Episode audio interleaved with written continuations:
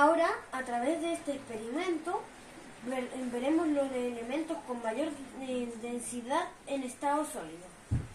Primero, ponemos la moneda de 100, que alcanza para un caramelo. Y veremos si es más densa y si es menos densa.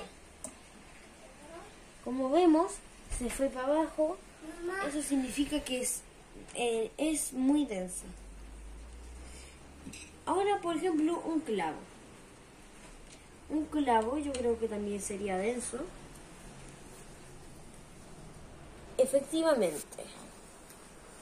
Ahora ponemos estos que son más livianos y supongo que van a quedar por más arriba, porque son, son menos densos. El corcho quedó por arriba y la tapita puede quedar, yo creo que puede quedar por acá arriba o por ahí.